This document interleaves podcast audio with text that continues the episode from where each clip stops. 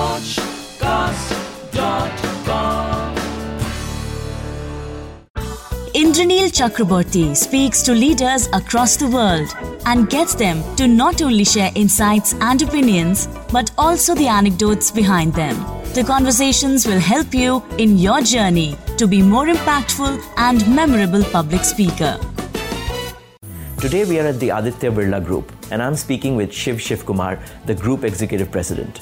And this is what Shiv had to share. If I go back to around two thousand, the year two thousand, I'd spent about fifteen years uh, working and, uh, uh, and I was happy with Hindustan Lever, fine, going well. And then one day I woke up to find an article in Hindu Business Line.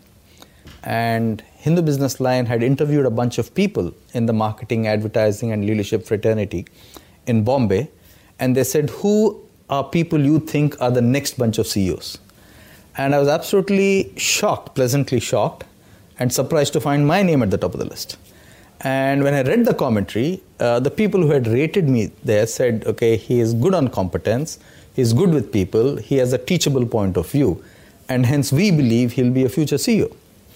At that point of time, honestly, I see, I never thought of being a C E O. I just wanted to be functionally very good. I wanted to be a very good marketeer. Okay, so that was my this thing. So my big lesson from that is that, you know, don't define yourself by what the company evaluates you as and what you're doing right now. When you contribute to the outside world, the outside world is able to judge your competence and capability at a much more broader level than what a company does. Uh, like, for example, professors in B schools tend to judge students for the long haul.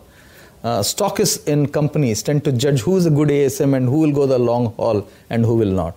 So that was my big uh, you know, turning point in terms of realigning myself to a higher goal for me personally.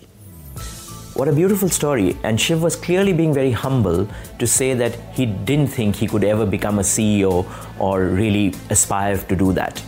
Now when you hear this story, you realize that Shiv is just like you, another human being, and that is what we call a connection story. Stories about our own self, little anecdotes that give a window into the person we are, something we can't achieve if we just claim that I'm a very humble person. That's the power of stories. Thanks for listening. I hope you enjoyed this SochCast. What is your Soch?